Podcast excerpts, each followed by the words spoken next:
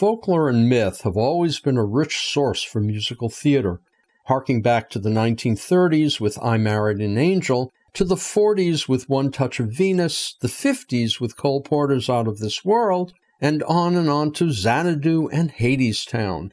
But the folklore of the great continent of Africa has rarely been explored, so it's kind of a revelation to see elements of Kenyan mythology brought to light in the show Goddess, now at Berkeley Rep's Roda Theater through September 25th.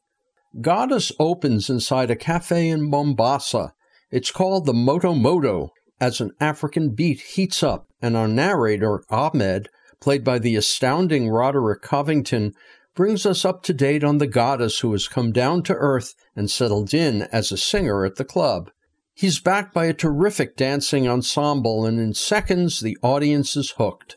Goddess tells the story of a young man, Omari, destined to be Mombasa's mayor, as his father and grandfather were, who returns to the club and falls for the closet goddess Nadira, played by the exquisitely voiced Amber Iman, who he thinks is simply a chanteuse running from an unhappy home. Ahmed, meanwhile, is not just the narrator, he's also a denizen of the club in unrequited love with the bartender Rashida. And there's also the menacing club owner who has his eyes on Nadira, and of course, Omari's parents and fiancee. She happens also to be his campaign manager, and they are not happy with what's going on. It's certainly not best to concentrate on a romantic plot line of two kids from opposite sides of the track that's been seen in dozens of movies, television shows, and plays and musicals since the silent film era.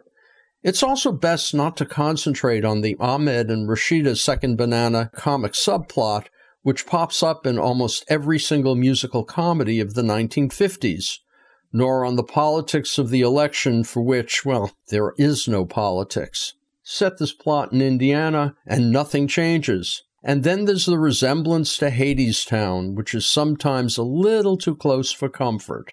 But the all black cast, the captivating Afro jazz, the stunning dancing, even the witch doctor, yes, that's all there, and those elements all deliver and more.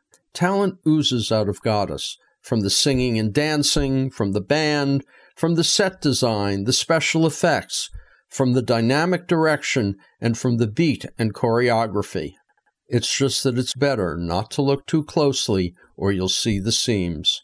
Goddess, conceived and directed by Saheem Ali, plays at Berkeley Rep's Roda Theater through September 25th. For more information, you can go to berkeleyrep.org. I'm Richard Wolinsky on Bay Area Theater for KPFA.